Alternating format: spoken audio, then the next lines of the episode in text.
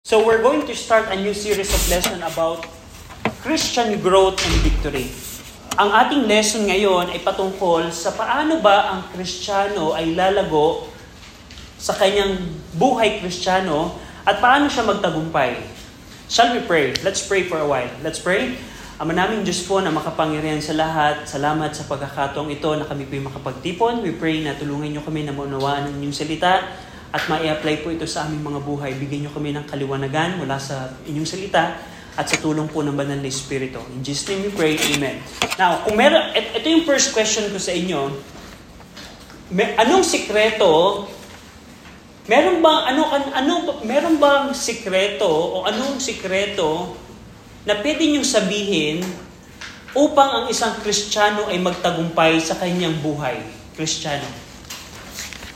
Kung meron kayong idea, meron ba kayong idea what could be a secret thing that a Christian could do in order to have a Christian growth and victory in his life?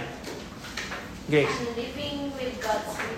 Living with God's Word, pwede. What else, Joe? Devotions and going to church. Devotion and going to church, pwede rin. Pero ang, ang, ang, uh, ayan, William. Prayer. Prayer, pwede rin. Ano pa? So, kung, kung tatanungin ka kayo, another question, a follow-up question, above all those things na binanggit ninyo at naiisip ninyo, above everything, meron bang iisang gagawin lang ang Kristiyano? At pag ginagawa niya yung ng, ng Kristiyano, yung isang bagay na yon, ay masisigurado nating lumalago siya sa kanyang Christian life at nagtatagumpay siya. If you're going to think a one key, a single key that a Christian would do, it guarantees that he will grow and be victor in his Christian life. What would, what would, what it could be? The secret key or the main key that a Christian should do. Can you think about one? Joe? Memorizing the Bible. It could be. Have faith. Have faith. It could be. So, medyo tricky yung question na to. But, if you will find out, if you would know, there is no one key. There is no secret key for a Christian growth and victory. Meaning, yung question ko kanina, it's a deceive, deceiving question. Na kung i-analyze lang natin at pag-aaralan natin mula sa salita ng Diyos, walang isang bagay na pag ginawa ng Kristiyano ay automatic magtatagumpay siya. Wala. Wala kayong makikita. Now, bakit? Titingnan natin yan later on. We're going to see about that later on. Now, in page 1, now, ang isang realidad, the reality in our our Christian life, practically, every new believer is puzzled about why he still has a problem with indwelling sin and how it can it be handled. Now, ang isang Kristiyano, now, when, when I say Kristiyano, siya yung isang taong ligtas na. So that's why in the previous lessons, we settled ano ba yung biblical repentance and what is saving faith. And what's the object of our faith, the gospel. Kasi tandaan nyo, pakinggan nyo to, mga kabataan, kung sa umagang ito ay hindi kaligtas, if you are not saved today, this lesson is not accomplish anything in your life. Hindi ito magiging profitable o pakikinabang sa iyo ang lesson na to. Kung ito ay kung ikaw ay hindi baligtas. So today, I, I always remind you na kailangan yung masigurado na kayo ligtas na. Ang tanong, meron ka bang biblical repentance and meron ka bang saving faith? Kung meron na, maganda yon. Now, ang isang Kristiyano, hindi pa kayo nag hindi ba kayo napapuzzle na even if you are already saved, why you need to deal with the struggle of sin in your life? Eh, di ba, kung ikaw ay Kristiyano na ngayong umaga, hindi ka ba na naguguluhan? Bakit sa pagiging Kristiyano ay kailangan mo pang makipaglaban sa kasalanan? Di ba parang, kung ako ay niligtas na ng Panginoon, bakit kaya ako ngayon ay nahihirapan pang magtagumpay sa kasalanan? If God already saved me, why I'm struggling against sin in my life right now? If I'm already saved. So that's the question that we will answer in this lesson. Bakit ang isang taong ligtas na, na Kristiyano, is still in struggle with indwelling sin sa ating buhay at paano natin ma-handle yung kasalanan sa ating buhay. Now, una, tandaan nyo, when the believer comes to Christ through biblical repentance and saving faith, when a person got saved, God regenerates him and gives him a holy nature. But the old sin nature is still present. Now, in order to illustrate that, I'll give you uh, just for an illustration. Ang isang taong normal, halimbawa, isang tao na hindi ligtas, ang meron lang siya is yung tinatawag na old sinful nature or yung tinatawag na old nature or uh, old nature, old sinful nature.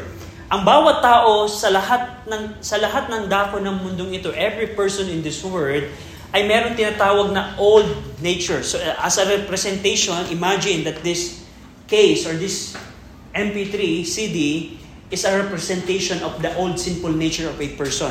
Bawat tao, every one of us, ay merong old sinful nature. Ang isang taong naligtas na, na-regenerate na, bibigyan siya ngayon ng Panginoon na tinatawag na holy nature or divine nature. As a representation ng book na to. Nang isang taong ligtas, sa tingin nyo, tatanggalin kaya ng Diyos yung old sinful nature sa isang taong ligtas na o hindi? Will, will, uh, is God going to remove the old sinful nature from the person that got saved? Sa tingin nyo? Mikey, sa tingin mo bakit? Oo, hindi. Joe, what do you think? Is, is God going to remove the sinful nature for if a person repent and put his faith on the Lord Jesus Christ? Is he going is he going to remove the old sinful nature? Yes? So uh, other other answer. William. No. So divided tayo. Now, ang reality noon is no. Nung araw na naligtas ka, when you got saved, when you got born in this world, you have the old sinful nature. Now, yung old sinful nature, anong ginagawa na to sa buhay mo? What is the function of this nature in your life? It pushes you or leads you to commit sin against the Lord. That's the old sinful nature. Na kahit si Paul, sa kanyang sulat, sinabi niya sa Book of Romans, he stated that by his old sinful nature, he still commits sin, even though he's already saved. Yung old sinful nature, ang trabaho niya ay ano? To push you to commit sin and rebel against the Lord. Now, ang isang taong ligtas na, hindi tatanggalin ng Diyos. God will, will not remove the old sinful nature from a person, but He will give a new nature, divine nature or holy nature. So, ang isang taong hindi ligtas, the person that is not saved, what nature he have? He has. I'm sorry. If a person that is not saved, what kind of nature or natures that that an unsaved person has? Simple nature. Does uh, ang isang bang taong hindi ligtas, meron siyang meron siyang divine nature o wala? Wala pa. Pero ang taong ligtas, anong anong nature ang meron ng isang saved person? Divine. And old sinful nature. So to make it clear, the unsaved has old sinful nature, but the saved has divine nature but also have old sinful nature. So malino ba 'yon? Does it make you does it uh, does it does it make you confused or no? So very simple. Unsaved, old sinful nature. Saved, old sinful nature and holy nature or divine nature. Ito yung tinatawag ng Bible na old man. So yung old sinful nature, tinatawag dito ng Bible na lumang tao o old man. This is why, tandaan nyo, this is why the New Testament everywhere instructs believers to put away sin. For example, open your Bible in 1 Peter 2.1. in 1 Peter 2.1,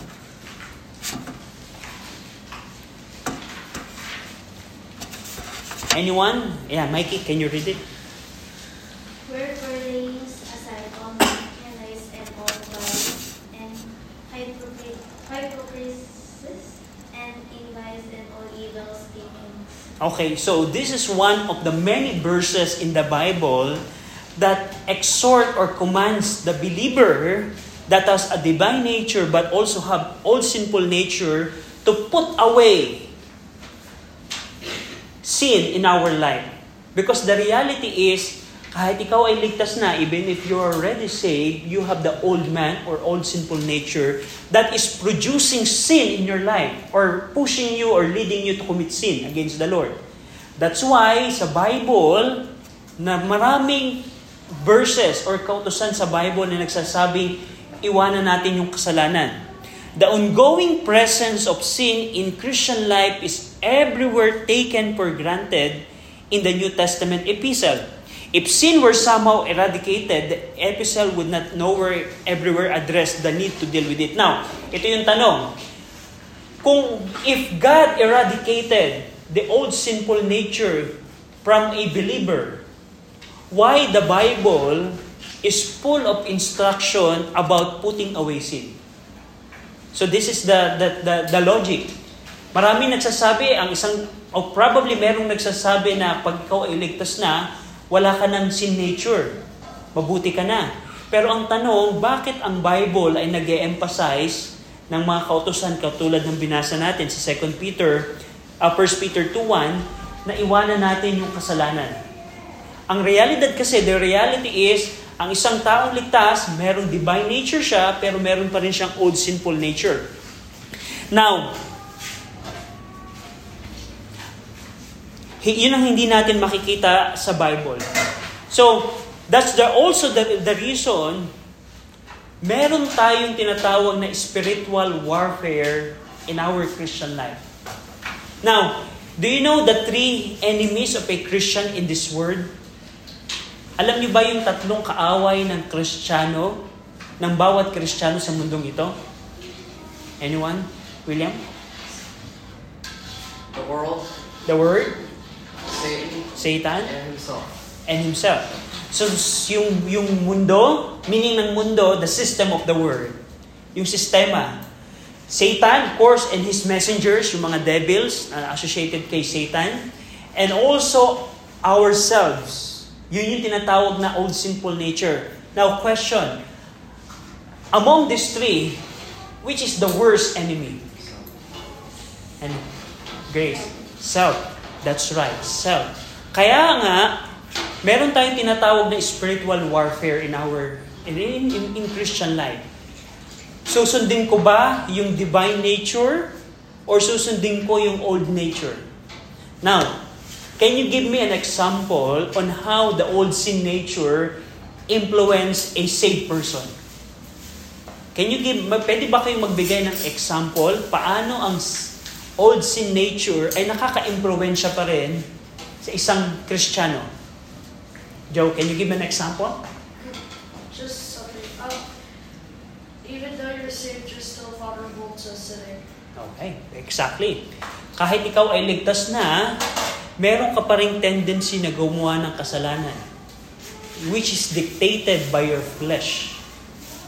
Now, now kaya nga, dun sa first question ko a while ago, is there any secret key that we can do to, to be victory, to be victor in this Christian life? The answer is no. And we're going to settle that later on. So remember, a saved person, meron pa rin siyang old sinful nature, pero meron siyang divine nature. Now, the second thing na gusto ko pong that we need to remember, there is no one there's no one secret or key to spiritual victory in Christian life.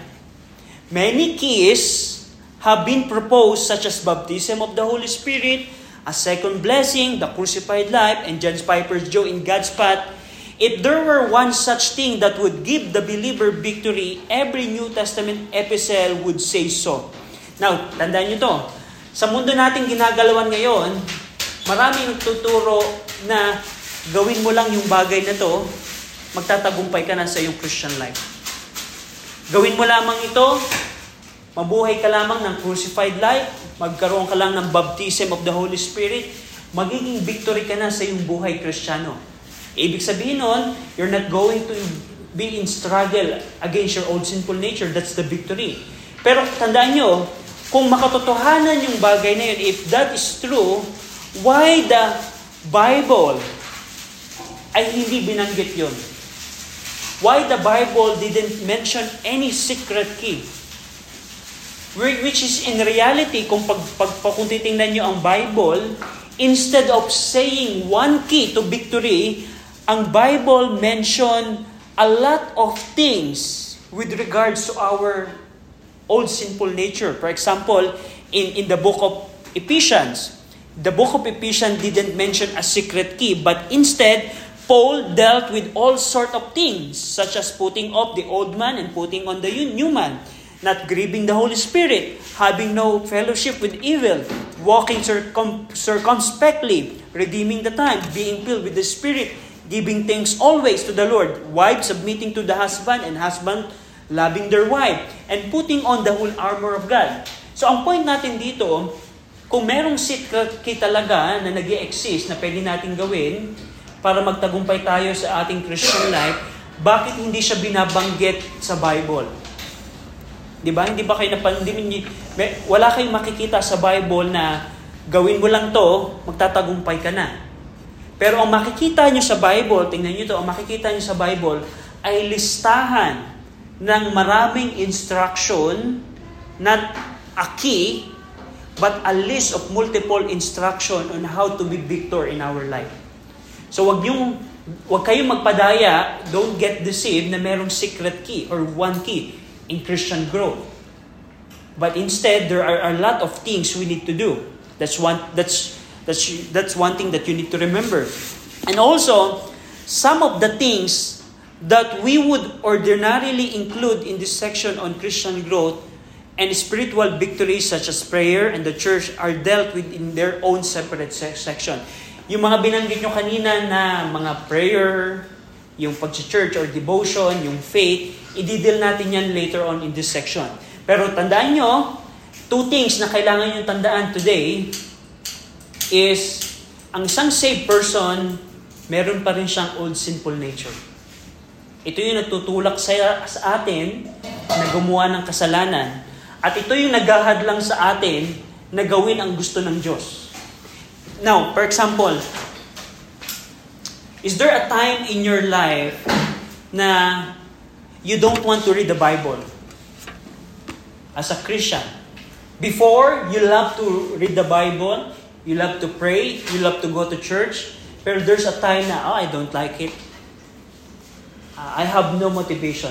Meron bang punto ng buhay mo? If you're saved right now, Meron bang punto ng buhay mo na dati gustong gusto mo magbasa ng Bible, pero anong nangyari? Bakit hindi mo na gustong magbasa ng Bible? O, for example, dati gustong gusto mo magsimba, pero merong time na, ay, ayokong gumawa ng magsimba. Dumating na ba sa point niyo yan? Kasi ako, maraming beses ko siyang naranasan. Many times I experienced that. Before, I love to to pursue God's will in my life, pero late, one day, I don't have any interest. Why? It is because of the old sinful nature in my life that is battling or struggling with my divine nature.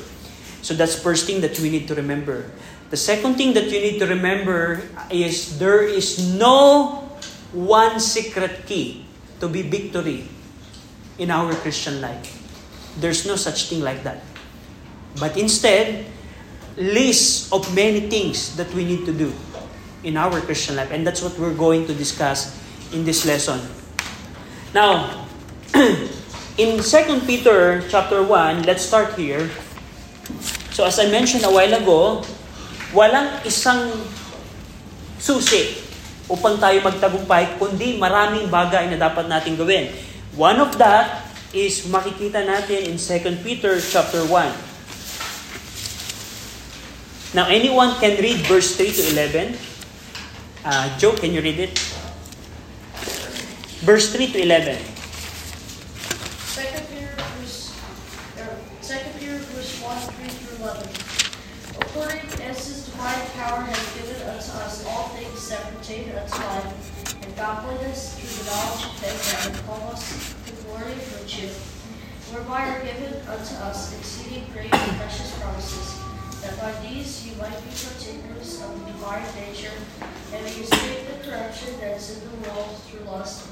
And beside this, giving all diligence, and to your faith virtue, and to your religion knowledge, and to your knowledge temperance, and to your temperance patience, and to patience godliness, and to godliness brotherly kindness, and to brotherly kindness charity.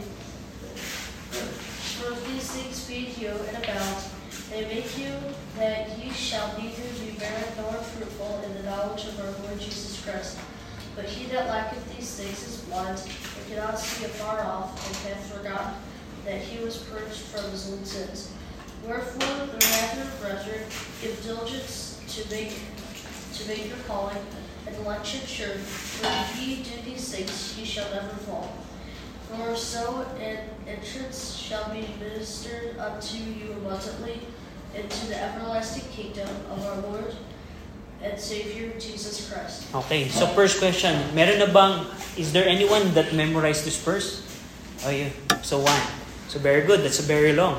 So, now, here in, in page number one, go to the page, go in, go over page number one, and number four, A, ang sabi doon, ang ating lesson, Christian growth flows from God's abundant salvation. That's what is mentioned in verse 3. According as His divine power had given unto us all things that pertain unto life and godliness. Now, first thing na tandaan nyo, that this verse teaches Christian growth and victory is from is is coming from God's abundant salvation. Anong ibig sabihin nito? Kung ikaw right now ay saved ka na, meaning ng saved, ikaw yung tao merong biblical repentance and saving faith, na-experience mo siya, in reality yung buhay, merong kang kakayanan, you have the capability to be, to grow in your Christian life and to be victor, victor, to have victory in your Christian life. However, if you are not saved today, there is no way for you to grow and to be victor, to have victory in your in your life as a Christian. So that's that's the thing. Maybe you are you are you say that you are already saved for many years. Just for example, sinasabi mo naligtas ka na na malahabang panahon. Pero if, as you observe your life, why I don't grow? Why I don't have victory in my life? Kahit ako'y matagal ng Kristiyano, sinasabi mo na Kristiyano ka, pero wala mo, hindi ko mo mapansin ang paglago sa iyong buhay. Hindi mo makita ang, ang, ang katagumpayan sa kasalanan, sa pang-araw-araw. Bakit hindi mo magawa yon? Is probably wala ka pang divine power given unto you pertain unto life and godliness. Na sinasabi dito ng ating verse. Kasi ang isang taong ligtas, meron siyang capability na magtagumpay at magkaroon ng kalaguan. Pero ang hindi ligtas, on the other hand, pakinggan nyo to, on the other hand, there is no way for you to grow and to be victor in your in the in the Christian life. There's no such thing like that. Because ang Christian growth and victory is from God from the time that you get saved. Number two, letter B. Number four, letter B, ang sabi doon, Christian growth is a process of adding to one's faith. According sa verse 5 to 7. Sabi doon, And beside this, giving all diligence to your faith, virtue, and to virtue knowledge, and then knowledge, sunod ay temperance, sunod patience, sunod godliness, sunod brotherly kindness, sunod charity. So, after, if there is if there's a, a thing Now, remember this. If a person gets saved right now, for example, today, do you know the one thing that he has is faith? That's the only thing that a, a, a, a new, new believer has. Ang isang taong bagong ligtas, for example, bagong ligtas, meron siyang pananampalataya. And ang, ang goal ng isang Kristiyano ay kailangan niya itong dagdagan ng mga verse, ng mga bagay na binanggit dito. So, the thing is, for example, ang paglago in ang ang ang ang Christian growth, when you define Christian growth, it means ito yung process, this is the process of adding to one's faith. Because after you get saved, you have the faith and you need to add to your faith. Ano yung mga dadagdag mo? Stated in verse 5 to 7. Sabi doon, virtue. You need to add faith. You need to add virtue in your faith. You need to add temperance o pagtitimpi. Patience, pag, pagtsatsaga. Godliness, pagiging makajos. Kabutihan, pag-ibig. Yun yung mga idadagdag mo sa iyong pananampalataya. So that is a Christian growth in a, in a nutshell. A Christian growth is a process, para siyang proseso na magdadagdag ka sa iyong pananampalataya ng pag-ibig, ng pagtatsaga. Meaning ng pagtatsaga, kahit meron kang pagsubok, kaya mo magtiis, pagiging uh, ma- mabuti, pagiging uh, matyaga, kaalaman, those are the things that you need to add. So, if you're going to define Christian growth, it is a process of adding to your faith. Number, letter C, Christian growth is not instantaneous. It doesn't come overnight. So, ang isang, remember, ang Christian growth, yung paglago sa atin natin bilang isang Kristiyano, Peter defines it as a process of adding to your to your faith. Inillustrate, inilus, uh, ipinaliwanag ni Pablo, ni Po, ni Peter na ang pag, paglago sa ating Christian life ay isang proseso na magdadagdag ka sa iyong pananampalataya ng kaalaman, ng pagtsatsaga, ng pagmamahal. At yung proseso na yun, the process of Christian growth, the Christian growth itself, is not instantaneous. Meaning, hindi siya madalian. Walang tao, walang Kristiyano sa, sa mundong ito na isang gabi lamang, overnight lamang, ay napakalago ng Kristiyano. Kahit si Apostol Pablo, even Apostle Paul, eh, he didn't grow instantaneously. So, even the apostles of the Lord Jesus Christ, they, they didn't grow instantaneously. But instead, it is a long process. Christian growth is a gradual thing. Now, nakakita na ba kayo ng baby na after the baby was born, after two, two days or one day or a night, he became she can he can walk immediately? No. But what you can see is a gradual grow sa baby. The same thing din sa Christian growth. Ang Christian growth is a gradual thing. It's, an, it's not instantaneous. You can expedite your growth depending on the effort that you're going to give in your Christian life. But I tell you, it's not instantaneous. So, That's one, that's what one thing that we need to remember. As a Christian, we must therefore have faith and patience. We must keep on keeping on. This is one of the most important trait of Christian life. It is described as a walking with Christ according sa Galatians 5, verse 16, Ephesians 5, 8, 1 John 1, 7. Ang Christian growth, pag sinabing Christian growth, growth ang paglago bilang Kristiyano, ito ay step by step. Meaning ng step by step. Now, sino sa inyo nakakapag-bake na or nakakapagluto? Halimbawa, luluto ng pancit canton. Lahat tayo, probably, no, Filipino knows how to cook instant pancit canton. Ang, ang pancit canton ba pag niluluto nyo, step by step or hindi? Ano yung first step? Papakulo ka muna ng tubig. Then, pag kumukulo na, ilalagay yung noodles, ilang mi- tapos maghihintay ka ng 3 minutes, tapos tatanggalin mo yung, i-drain mo yung water, and then titimplahin mo na yung sauce ng instant pancit canton. So, it's, it is a step by step. So, the same thing with our Christian growth, step, step by step din sa. Now, going back to that example, cooking an instant noodles. Can you cook the pancit canton na hahaluin mo na kagad lahat-lahat doon? Na hindi mo na gagawin yung step na i-drain? Hindi mo na gagawin yung step na mag-wait ka ng 3 minutes? Hindi mo na gagawin yung step 3? Hindi mo na gagawin yung step 5? On the first instance, you're going to to to go to perform all the step at one point. Possible ba 'yon? Hindi. The same thing din sa ating Christian life. Ang Christian growth is a step by step. For example, ano yung first step? After you get saved, you need to follow the Lord in water baptism. And ano anong sunod na step? Be faithful in the church. Be faithful in reading the Bible, studying the Bible, in prayer. As you grow, you need to perform the step-by-step process of Christian growth. Hindi siya parang on the first day, kailangan mo na kagad na parang pagluluto ng pasit canton, lahat, there's no such thing like that. Ang Christian growth is not a leap or a flight. Ang paglago natin bilang Kristiyano, hindi ito parang lumilipad ka na parang ibon. Kundi, ito ay nalintulad sa paglakad.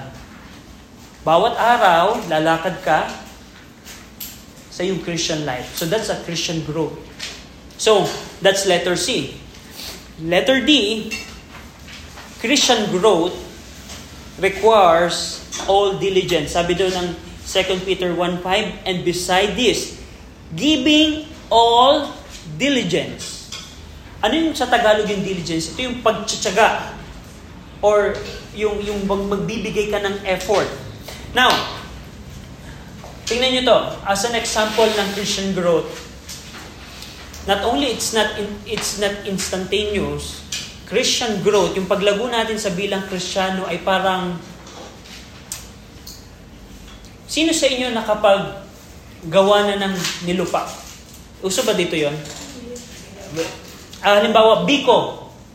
Naka, nakapagluto, nakakita na kayo gawa ng biko nung kakanin.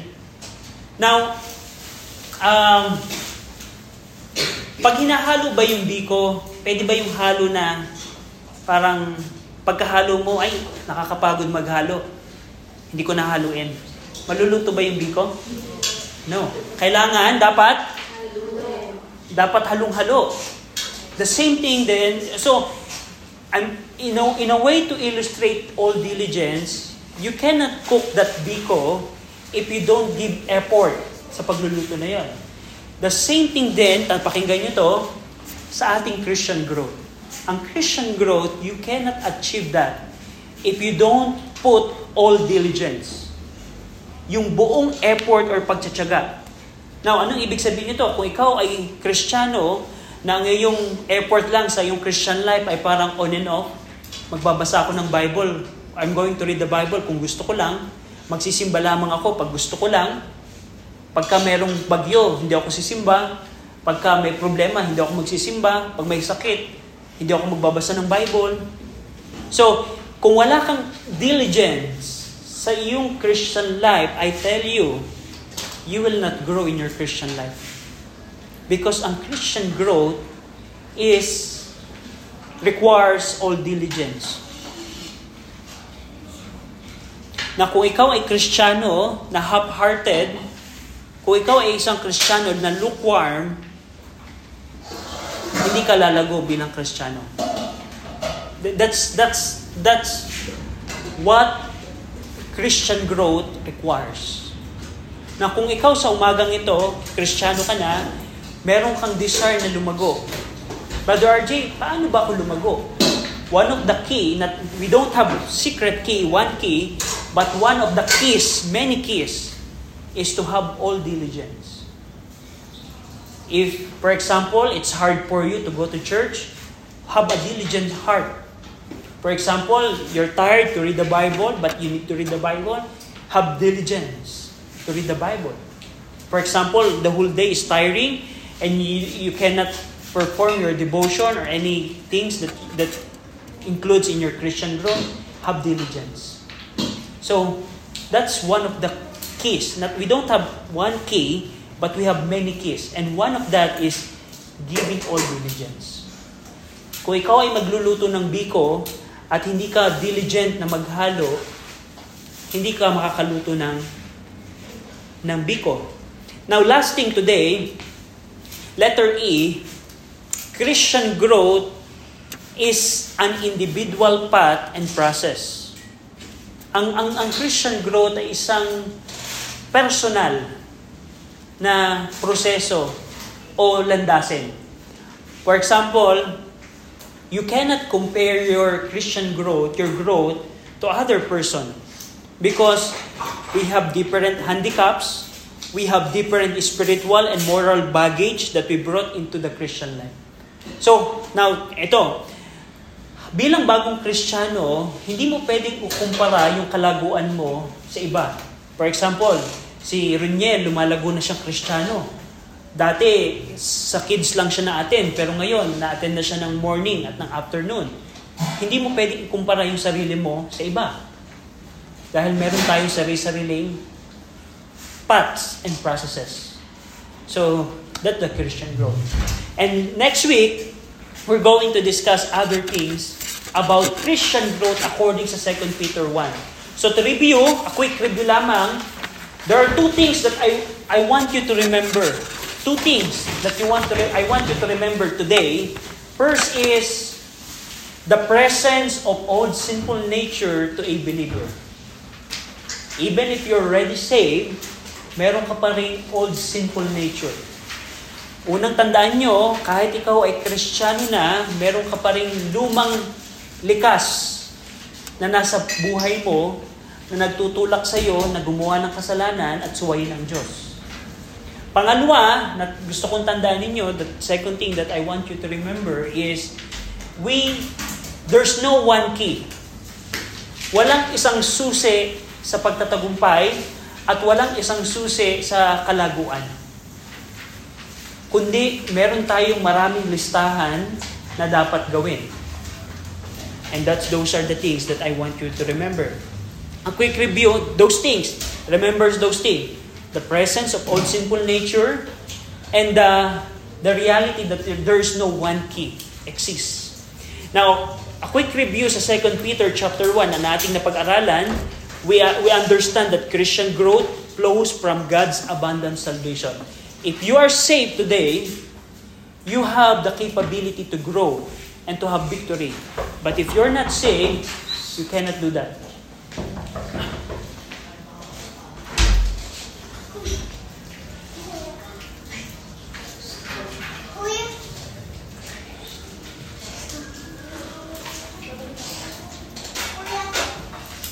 So,